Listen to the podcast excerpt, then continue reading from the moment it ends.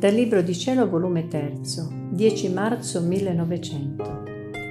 Quanto maggiore l'obbedienza, altrettanto l'anima si rende abile a distruggere ciò che è materiale.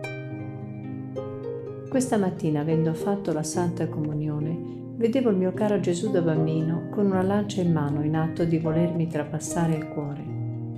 E siccome avevo detto una cosa al confessore, Gesù volendomi rimproverare mi ha detto, tu vuoi causare il patire ed io voglio che incominci una nuova vita di sofferenze e di obbedienza.